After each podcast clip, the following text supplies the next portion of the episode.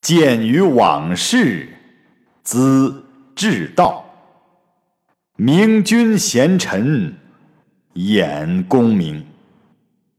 立命安心，绝学技，今于万世，开太平。啊，久违了这个声音哈，哈哈，大家久等了。今天为什么拍手呢？因为忘了带那块醒木了。嗯，那块扶持小木头忘带了，没得拍桌子，只能拍手了。呃。好长时间没见了哈，我自己觉得我这个定场诗啊，很久违了。这个学期啊，真的非常的忙碌。我本人平日里呢，在本焕学院教书啊，所以我总是用学期、学年来计算时间。啊，那么这个学期啊，非常忙。我感觉自己每天都在过着这个还债的生活，自己发下的愿、承诺下的事情要一一的兑现，啊，新来的任务呢又要逐一的完成，有那么多的课要讲，有那么多的文章要写，还有好多人呐找我做电影的。又要帮他们修改剧本呐，提供意见参考等等，很不容易啊！我觉得自己是在还债，这个学期每天过着还债的日子。这一个月以来呢，也是刚得了儿子，我突然有一种父债子还的一个预感。假使有一天我这辈子……没有把《资治通鉴》给讲完的话，那这个债只能由儿子来还了。嗯，好在我把我的理解呢，都批注在了这个原著的啊页眉啊、页角啊、页边儿，还有这个字里行间，用红笔都写在上面。将来儿子接着讲的时候呢，好歹也能把我这个当时理解到的思想原汁原味的给复述出来啊。父债子还，希望真实情况不是这样的。嗯，啊，真的很不容易。呃，当了父亲以后啊，看很多人和事，心态就变化了，比以前更柔软，更所谓的慈悲，而且想的更多。好像那个立场啊，完全就不同了。其实我觉得现在这种状态可能更好一点，能够更多的顾及到别人，能够更多的顾及到自我的抉择和别人之间的一种权衡，啊，一种相对的平衡。心里呢，满怀的这种对人性的尊重，对母性、对女性的尊重，还有对下一代的期许和对自己未来的一种期待。啊，对一切众生的爱，都满满的滋生在这个胸怀里面，像一股股暖流流淌一样啊，确实不一样。当然有过啊，身为人父经历的，那可能觉得我很可笑，因为有的人早就经历过了，我刚刚经历啊。得子比较晚嘛，我已经三十多岁了，才有孩子。啊，三十多年的人生经历呢，也很不容易的。嗯，分享一下最近的感受，就是这样。啊，所以种种原因呢，又拖了这么长时间，这个课程啊，又进行不下去了。书接上回，这已经又是几个月之前的事情了啊，真的非常的难为情，很不好意思啊。那么在今天正式开始之前呢，讲几句题外话。就是今年呢，我编导的那部电影在校内成功以后啊，有很多人开始找我啊，要做电影的啊，要拍片子的，要做种种种种关于宗教的文化项目等等等等。在这个里面呢，发现了很多问题，啊，很有感触，很感慨呀。为什么有的人做事能成？为什么做事有人不成？为什么有的人做的事儿啊总是导向很好？有的人做事总是做着做着好像就败坏了。啊，这个话题呢，正好引入今天要讲的主要内容，就是德和才的关系。这也是我在现实中很有感触的，有很多切身体会的。啊，我们讲做事啊，从根本上来讲讲究发心啊，就是那个不忘初心的那个初心，出发心。做事的创作初衷，那个心呐，目的性质啊，发心的这个目的性质，决定了这个事情的发展走向和导致的最终结果。如果发心是偏差的，啊，叫做因地不真，果招于曲啊。这个在种因的时候啊，一切事情都是因因果果，因因果果，因缘业果啊。那么在种因的时候，发心如果目的不纯，它必然导向一个歪曲的走势和一个拧巴的结果，这是必然的。那么发心要如何来评判呢？这个就是我们今天要讲的德与才的问题啊。那当然，安身立命、为人之本呢，还在于德，是吧？古代讲《道德经》，《道德经》其实原版的《道德经》啊，是德经在前，道经在后，先立德，再来修道，就不会走弯路。还没有立德先修道，那恐怕很容易修成。歪门邪道啊！现在社会上也有很多人啊讲《道德经》，但是他境界不高，就讲着讲着就讲成了这个所谓的道和术，道术权谋，这个是有偏差的。德在前，道在后，无德而修道啊，很危险。那么今天讲的主旨就是德与才。书接上回。在数月之前，数月之前呢，我们讲到了这个三家分晋的故事，智尧的覆灭，啊，导致了这个三家分晋的这个历史时期。那么在这个时期呢，格局发生了全新的变化，嗯。那么司马光在写到这个地方呢，插入了一段他自己的。评述，啊，我把这种评述呢，就称之为通鉴，那有资于治道的通鉴，给我们通通的作为一种参考，作为一种借鉴，作为一种参照的作用来检点自己啊。那么在这一段通鉴性的评述里面，就讲到了重要的问题。德与才，啊，这段挺重要。不管我们是寻求合作者，或者我们是作为一个领导者来选用人才，或者是我们作为一个人才本身来投靠一位主公，啊，不管在哪个阶层。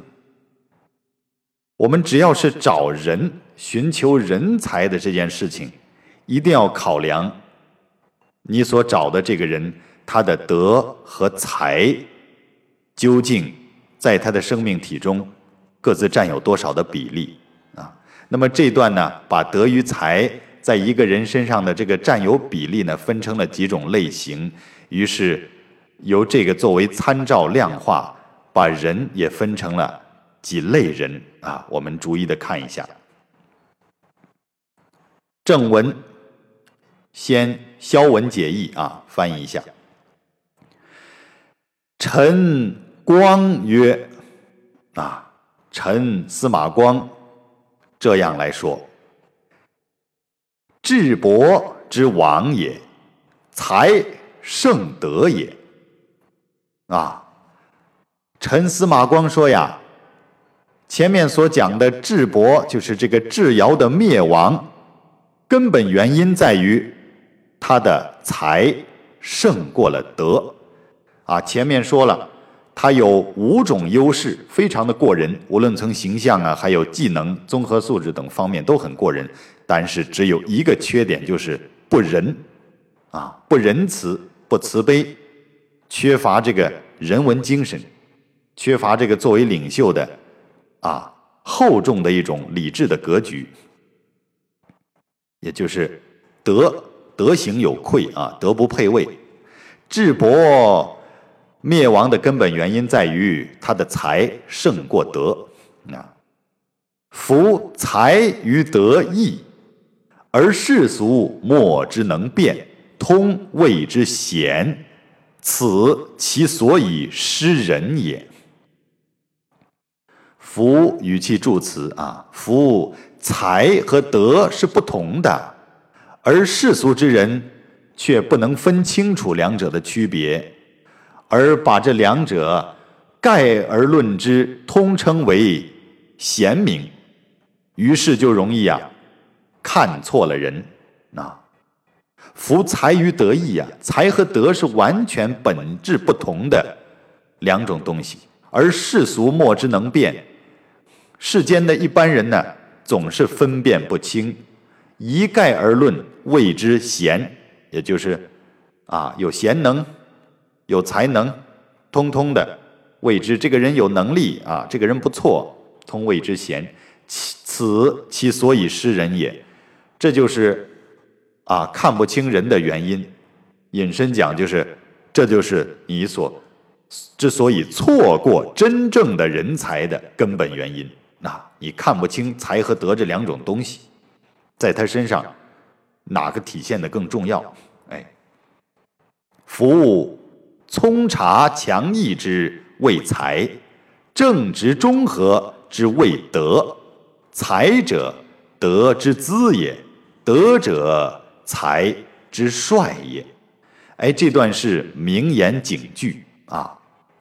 聪察刚毅之谓才，正直中和之谓德。才者德之资也，德者才之帅也。所谓才啊，什么是才？聪慧、明察、刚强、坚毅等等，这个叫做才。那什么叫德呢？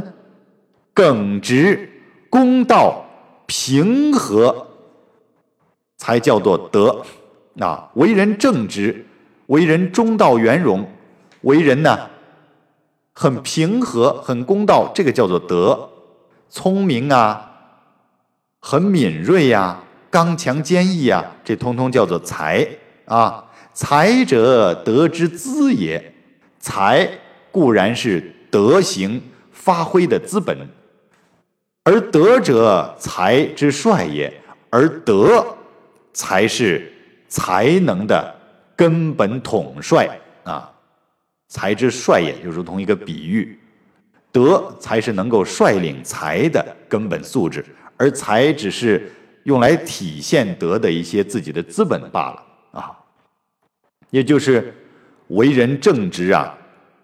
中道圆融啊，为人平和呀，是领导才能的品质根本啊。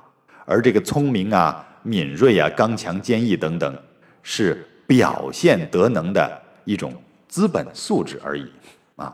要用德来统帅才，这个意思。云梦之竹，天下之尽也。这里开始举例子，然而不矫揉，不与阔。则不能以入间。这里呢，就做了这样一个比喻：云梦之竹，比喻这个人的才能啊。云梦的竹子呀，这个地区的竹子呀，是天下很刚劲的东西，它的先天很坚硬啊，就好像刚才才很突出。然而不矫揉，不语阔的话。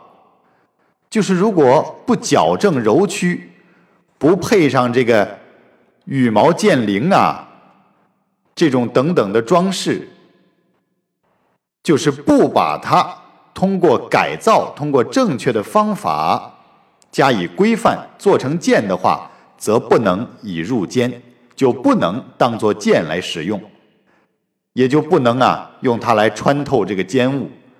啊，引申义就是不能当做剑来用。这个竹子虽然很硬，先天很结实，但是你不经过矫正、不经过改造的话，不把它用规范做成剑，它就不能被当做剑来使用。哎，这个羽啊，就是剑翎啊。这个阔呢，就是剑的末端，一头一尾啊。所以说，做任何东西都要有章法。用专业的方法做成专业的东西啊，用人也是一样的，你要去规范它。一个很好的人才，你不去规范的话呀，他就不能够啊人尽其才，那么物呢也不能够物尽其用，一定要去规范它啊。善用人才，还需要善于培养人才，善于发现人才。那么发现人才、任用人才、培养人才，基础啊，都是德啊，用德来作为衡量的标准，用德来作为培养人才、任用人才的一种根本性的参照，同时呢，也是管理人才的一种尺度啊。你要求对方以德来规范。你要求自己呢，也要以德来作为参照，调整自己啊，建立好自己与他人之间的平衡啊，这是作为一个领袖、管理者必备的一种根本素质。再往下，唐僖之今，天下之利也；然而不容犯，不砥砺。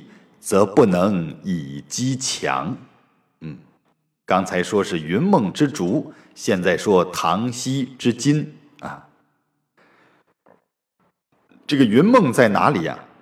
大概是在湖北哈，湖北省孝感那个那个地区。唐僖之金呢？这个唐溪在哪里？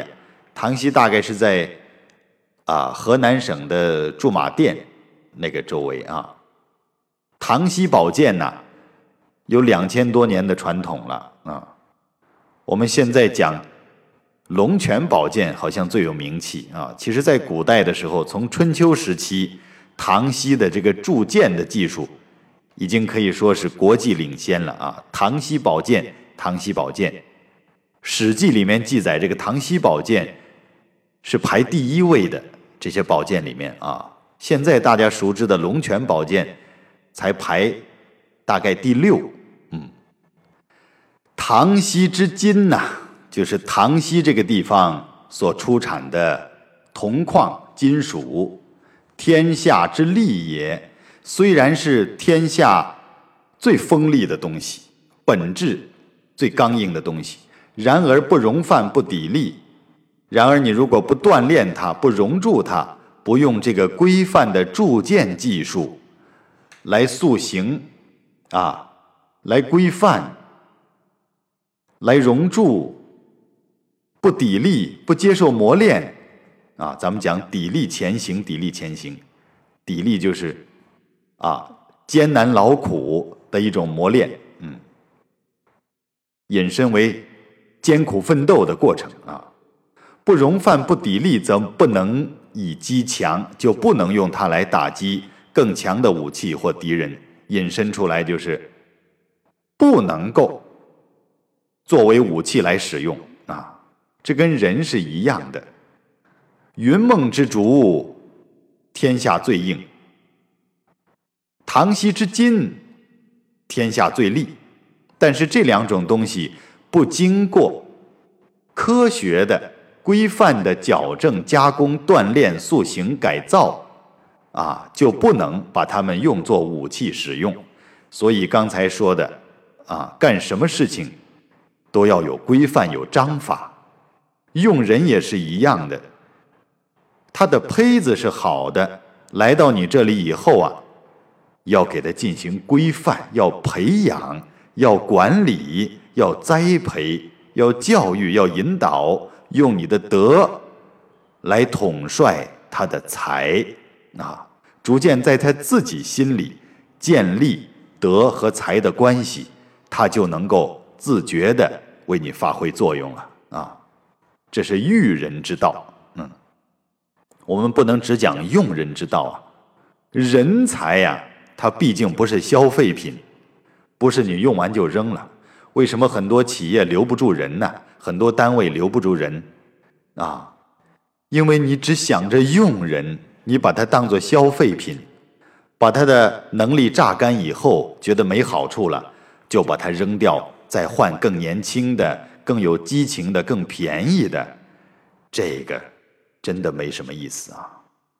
所以说，千年的寺庙常有啊，百年的企业都是传奇。为什么企业过不了百年呢？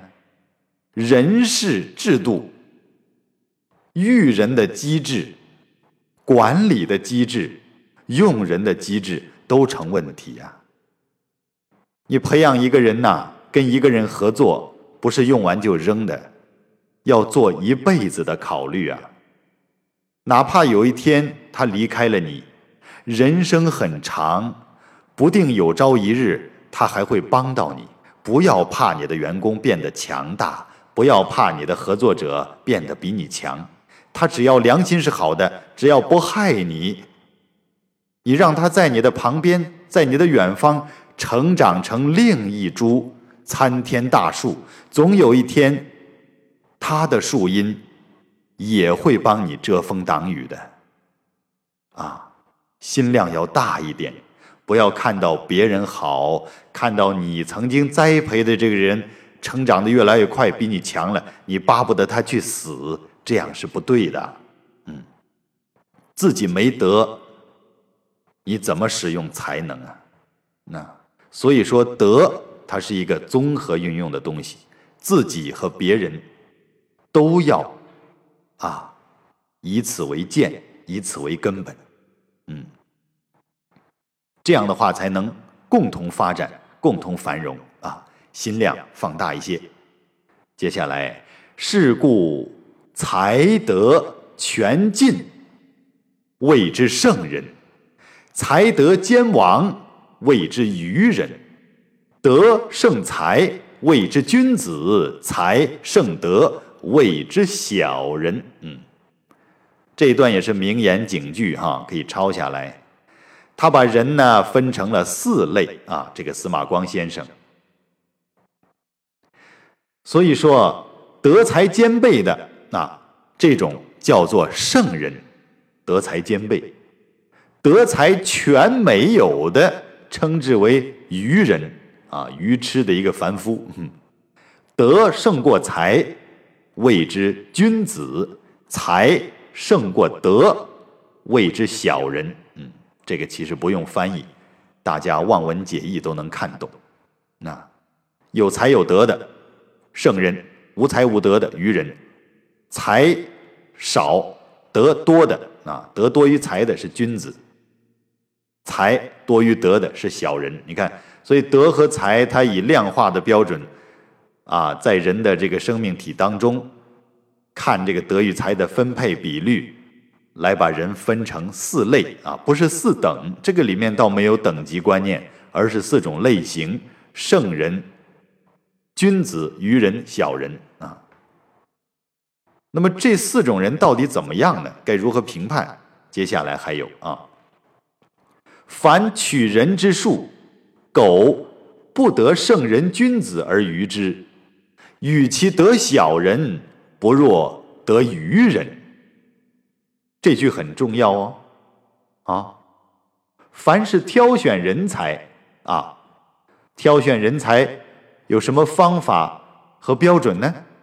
如果找不到圣人、君子这种上等的人才来托付的话，那么与其得到小人，你还不如啊得到一个愚人。啊如果你找不到有才有德的圣人，或者德多才少的君子，如果是这样的话，与其找一个才胜于德的小人，你还不如得一个无才无德的愚人。哦，这句话很震撼哦。何则？为什么这样呢？啊，何则呢？君子挟才以为善，小人挟才以为恶。挟才以为善者，善无不至矣；挟才以为恶者，恶亦无不至矣。啊，为什么说如果你找不到君子圣人这种人才来任用托付的话，与其说得到一个小人那样的人，还不如得到一个窝囊废呢？为什么呢？因为君子挟才呀，以为善。因为如果他是一个君子的话，就是德胜于才的话。他持有这种才能啊，他会用它来做好事啊，往正面的方向去发展，因为他得胜于才嘛，他自己有一个行为规范给自己约束着。小人挟才以为恶，如果他是一个小人的话啊，才能很突出，但是德行很亏损的话，他会持有才干才能，却。常会用来作恶，啊，就是走歪门邪道。君子有德行啊，他会用德约束自己的才能；而小人才胜于德，才能的比例比德占得多，他就无法用德来约束自己，就会经常的走歪门邪道，啊，坑蒙拐骗呐，啊，出卖朋友啊，吃里扒外呀。为非作歹呀，助纣为虐呀，为虎作伥啊，等等等等，嗯，小人经常干这个，啊，表里不一呀，等等等等，嗯，所以说，你看社会上的人呐，确实是这样的啊。这个司马光在上千年以前呢，就给我们啊总结出来了这样的规律。君子挟才以为善，小人挟才以为恶。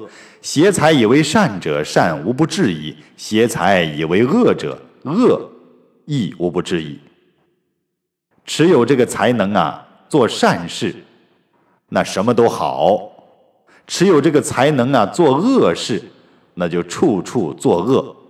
那就是君子持有才能去走正道的话，能把这个好事。做到极致，而小人呢，持有他自己的才能来做坏事，走不正道啊，走歪门邪道，干这个不正当的营生的话，营狗之事的话，那么这种恶也能恶到极致。嗯，愚者呢，虽欲为不善，智不能周，力不能胜，这个窝囊废呀，就算。他想用自己的能力来做不善的、不正当的事情，啊，就是这个窝囊废，就算想学坏的话，想干坏事儿的话，但是他因为智不能周，力不能胜，因为他的智慧啊达不到全面性的思考，就是聪明才智不够，而气力呢又不能去驾驭很多事情，所以呢。最起码没有危险性啊！譬如如狗搏人，人得而治之，就像好比是小狗扑人，人很简单的就能把它给制服了啊！所以说，找不到君子圣人呐，与其找小人，你不如找愚人啊，就是这个道理。再往下，小人。智足以遂其坚，勇足以决其暴，是虎而翼者也。其危害岂不多哉？与刚才所说这个愚人相比呀，啊，小人呢，他的计谋啊、智力啊、小聪明啊，足以遂其坚，足以发挥他的奸诈，而且呢，能够承办他想干的坏事。而力量、勇气呢，又足以绝其暴，他的力量和勇气又足以施行他的残暴的行为。是虎而翼者也呀，这就等于如同是如虎添翼呀，其危害岂不多哉？这个危害还不大吗？啊，这是对我们的提醒啊，也是对帝王的提醒啊，对所有身为领导者、身为管理者的一种提醒啊，用人一定要小心。夫德者，人之所言；而才者，人之所爱。那。那么有德行的人呢？人之所言，人们容容易去恭敬他；而有才的人呢，人们往往会非常喜爱他。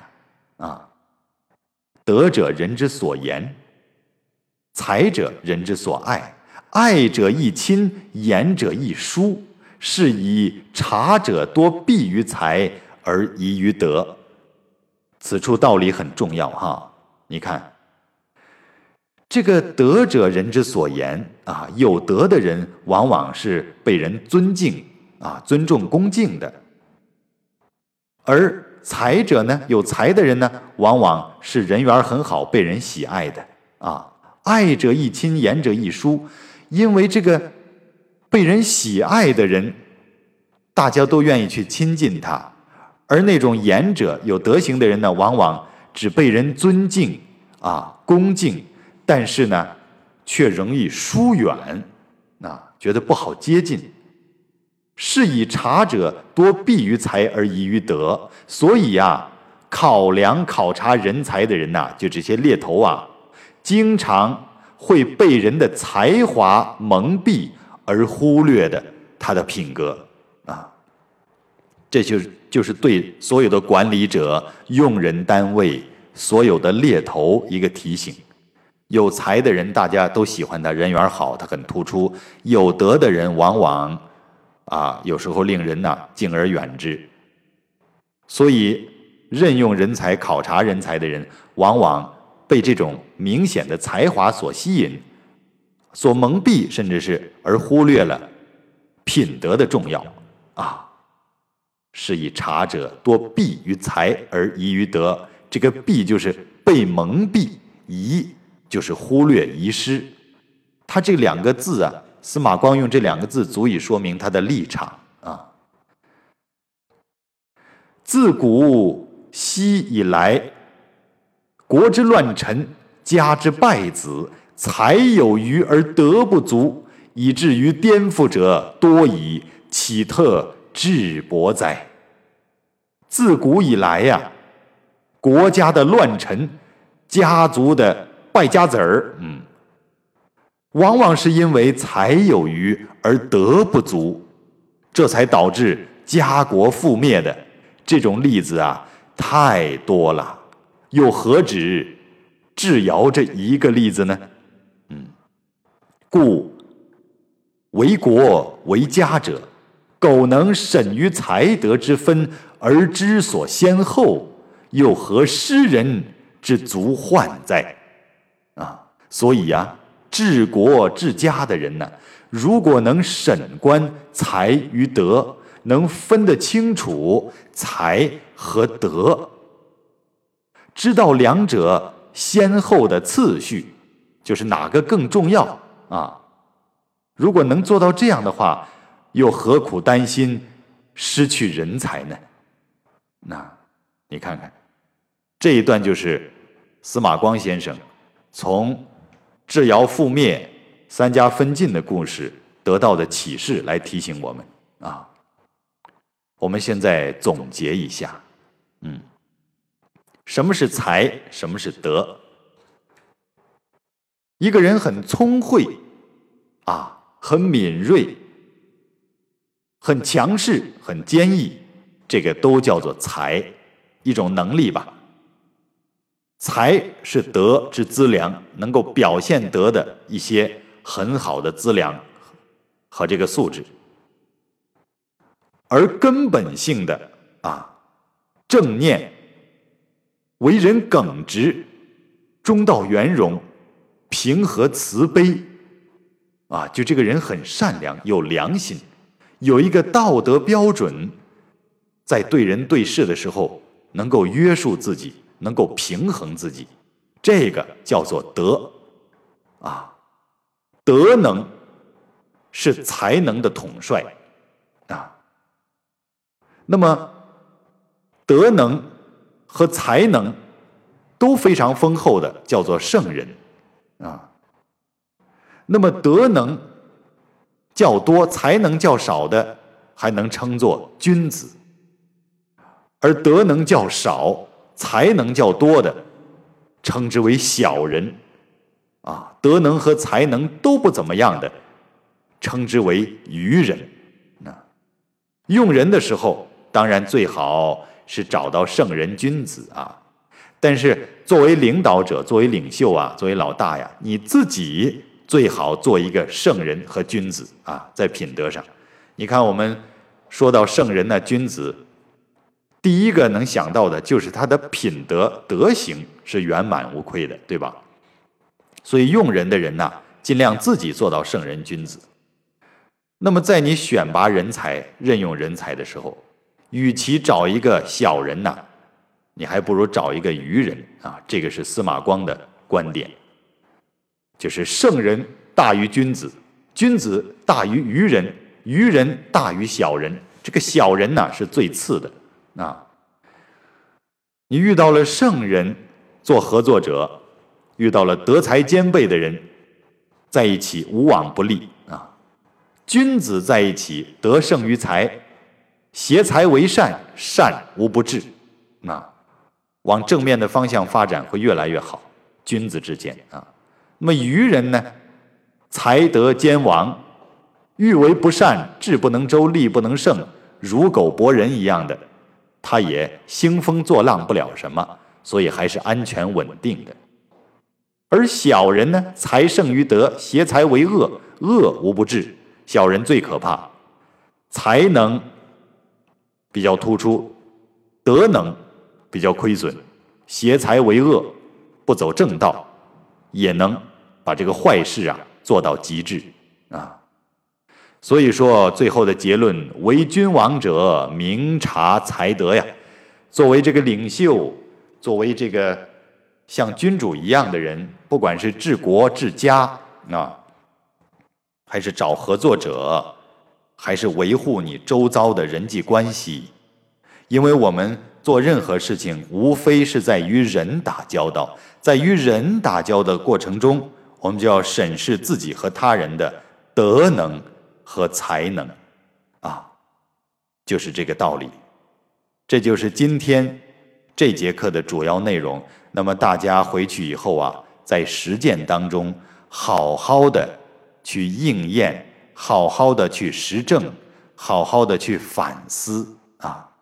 当然不要拿这种标准单方面的衡量别人啊，这个要提醒。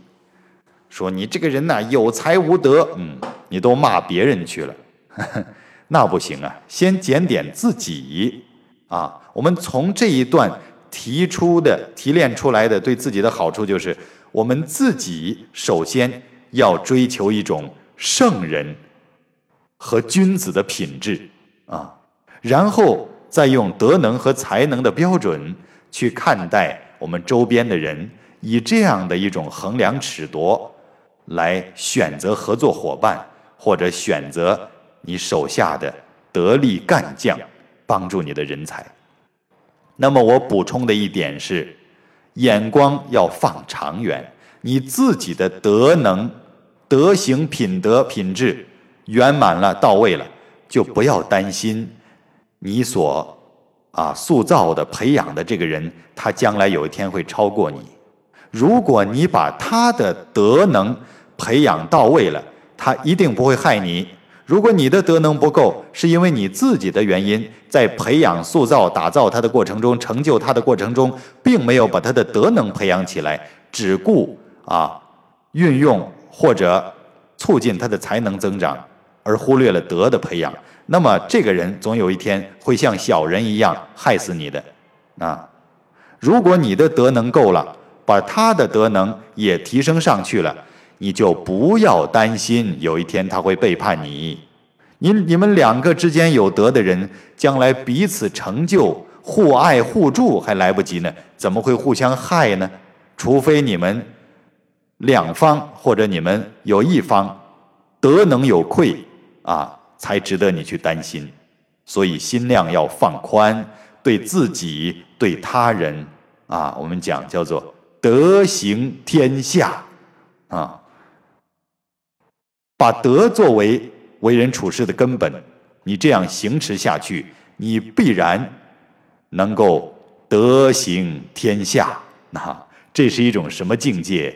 大家在实践中啊，在生活中慢慢的去体悟，慢慢的去接近吧。这就是今天的内容，咱们下节课再会。